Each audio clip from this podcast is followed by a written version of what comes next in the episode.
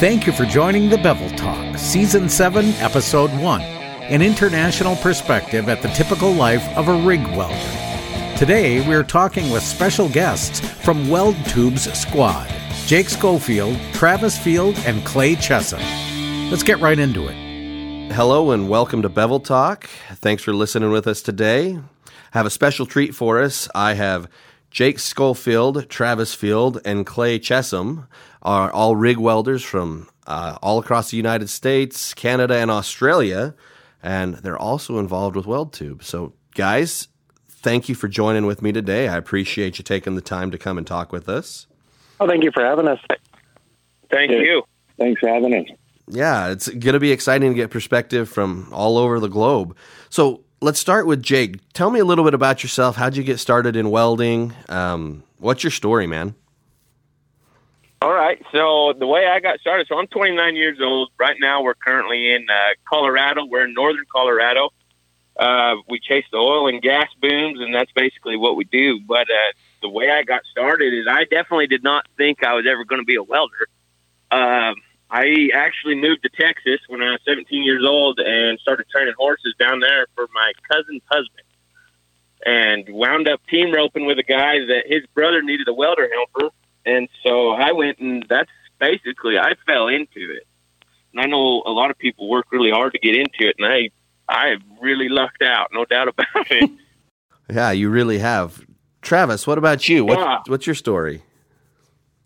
Uh, well, I know with myself, when I was uh, in high school, uh, I'd say around grade 12, I, I didn't know what I wanted to do after high school. I kind of wanted to go towards business, but I was also very interested in uh, psychology. And um, since I did not know what to do, I think I was graduating in May uh, 2006. It was probably about uh, uh, February, March, or April, sometime around that time. Uh, there was a rig welder that lived just up, up the way, uh, the acreage there. Um, he actually came over with my parents. He came over and he uh, he actually signed me up for an apprenticeship because in Alberta, Canada, uh, it's all about apprenticeship and uh, you have to be indentured and everything. Uh, so he said to me, you know, like uh, if you don't know what you want to do, you always have welding to fall back on. And uh, he just signed me up, and I went off as his helper, got my blue book, and then I just kept going to school, and then back as a as a helper, and I just kind of kept kept with it. Awesome. And and Clay, what about you? Um, yeah. Oh well, I'm 28 year old rig welder from Sydney. Uh, mainly work on the gas distribution network within New South Wales. I started. I actually did um, metal tech in high school, so years eight to ten. And at the year, end of year ten, we sort of break up after exams, and you go off and do some work experience. And there was a little metal fabrication shop in the town I grew up in. I walked past that nearly every day, walking to the bus stop. I thought that's what I want to do. I always wanted. That's all I ever wanted to do. I think since about year ten. So I, yeah, started there in the break between year ten and eleven. I went back to school briefly in year eleven.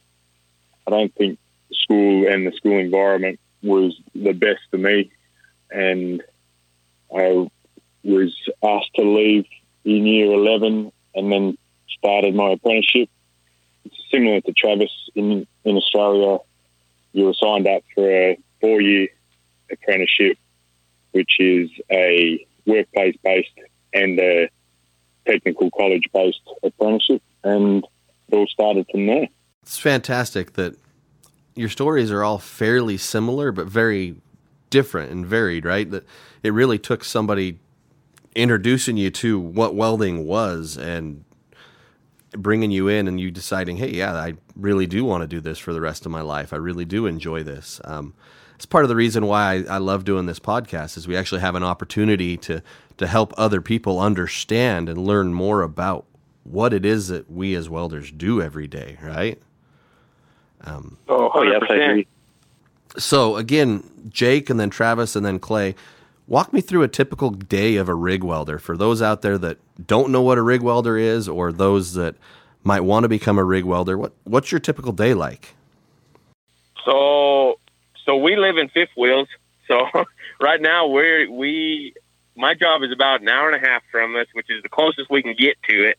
And so we're usually up by about 3:30 in the morning. We get up, get everything ready to go, and then we head out there. And just depending on what they got going, we we will either be welding like facilities together, a lot of pipe, mostly almost probably 99% of it's all pipe. And uh, we, we do the pipelines running into the facilities and the flow lines running in from the wells and just a lot of welding. okay. What about you, Travis? What are you doing day to day? Uh, well, I know right now I'm working in a shop, but I'm using my, my welding rig. So I have my uh, welding machine on a skid. I, I roll in and out of the shop there, and it's welding exotic metals, uh, Monel, Inconel. Uh, they're going to get a titanium job here, uh, stainless, uh, a lot of carbon, everything. Uh, but I know a lot of times you're kind of under the gun for production. They also expect really high quality.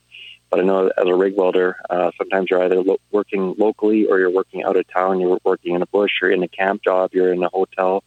Uh, you're very far away from home. Uh, sometimes it, it does ruin your relationships.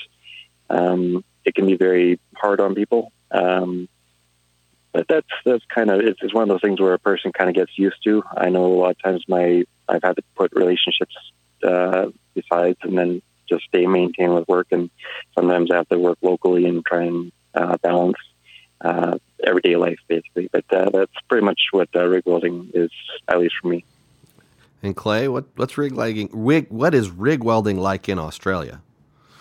Um, rig welding in Australia is not very common. It, I could probably go the whole month without seeing another uh, welder on the back of a truck.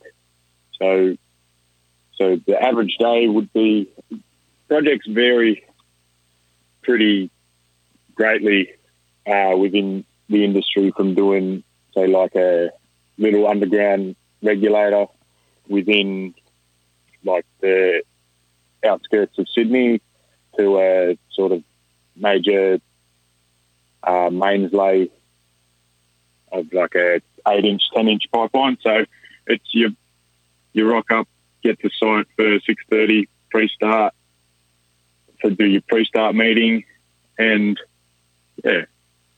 So the rig welding within Sydney's only been about the last three to four years of my career. Before that, I was doing the fly fly, fly in, fly out on the big, on the major um, oil and gas projects around Sydney, uh, around Australia. Sorry. So yeah, you live and stay in a man camp and, and bus in or drive into sites every day. So it's obviously welding is welding, right?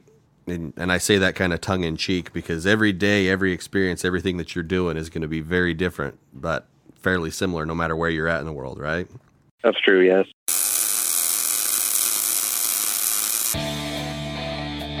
Induction heating provides great consistency in heating faster time to temperature of the part, ease of use, and safety in operation. Learn how to heat faster, increase weld quality, and save costs. Check out MillerWelds.com. Now let's talk a little bit about WeldTube. You know, how long have you guys been involved with WeldTube? How did you get involved with WeldTube? And, or even first, what is WeldTube? Let's start with Travis there. Oh, uh, um, well, I know I got involved with them uh, uh, many years ago. I had a YouTube channel, uh, and I still do, but I don't uh, really upload anything to it. But uh, they actually, uh, WeldTube actually started following me on the channel. And then when I got onto Instagram, uh, South Coast Welding Academy followed me, and then WeldTube followed me. And then about a year ago, previous to going to FabTech in Atlanta, Georgia, Hamar actually messaged me, and he said, he said, hey Travis, you know, do you want to uh, collaborate to get together, uh, uh, do like a titanium and some aluminum, um, you know, do a video on it and everything? And I thought it was a fantastic idea. And um, so we were kind of negotiating, and, and we figured, okay, a couple of months from now, we'll, we'll figure something out. But uh, I went to uh, Atlanta, Georgia, uh, in November of last year for FabTech, and uh, I was walking around, and I was actually I had my eye on this one MIG welding machine. It was an automated machine. Was a robot that was moving this this uh, MIG gun on this wire, and I was just like transfixed by this thing, this robot. And it turned out they were actually standing right beside me. So as Hamar said, "Hey, Travis, Travis," you know, got my attention. And um, uh, so there's Alan there and uh, Rob and everybody, and they said, "Hey, uh, you know, do you want to come hang out with us?" I'm like, "Yeah, totally." because I just went down with myself and never told anybody that I was going down or anything. And uh, so I just hung out with uh, the Weld Tube crew, uh, South Coast Welding Academy for the rest of FabTech. We'd go have uh, um, get some beats and everything. And also when we were in the lineup, uh, um, Amar and also Alan said, "Hey, Travis, now do you want to make this happen? Do you want to come down? I can get you down there in, in December, which was last year there, and we can do a video on titanium. We can do a video on aluminum. Uh, is that something you're interested in?" And I said, "Yeah, totally. That's that's totally." Uh, because many years ago, um, when I wanted to go traveling, I wanted to go to Texas. One of the places. And I also wanted to. Um, I actually wanted to go to South Coast Welding Academy uh, because what I wanted to do was travel around the world to different training facilities to see how different welders weld, so I could become a better welder and learn how to weld different techniques and everything. And South Coast actually was one of the places I wanted to go to before you know they flew me in there and I got to be you know a part of everything. Uh, but what I know, what Weld Tube to me is is about uh, it's about uh, creating ideas, getting people involved, um, bringing out the best, the best, and it's basically all about training and teaching and and making uh, you know information and techniques and technology and everything more available to the masses and to help improve others and build up others. Uh, and I think um, I think that's what Weld Tube is about. It's awesome because the the welding industry is ever changing and ever growing and we really have a mass of information and, and experience and knowledge that just needs to be shared. And I think that this is a great way to do it. Clay, how, how did you get involved with WeldTube? Um, I got involved. I'm pretty sure I was honestly one of the first um, subscribers to their uh, YouTube channel. So I've been following them since the very start. And I reached out to Hamar ahead of um, FabTech 2018 because I was planning on heading over. So, yeah, I reached out and um, we had a chat and sort of agreed that I'd, I'd try and um, meet up at the expo at some point.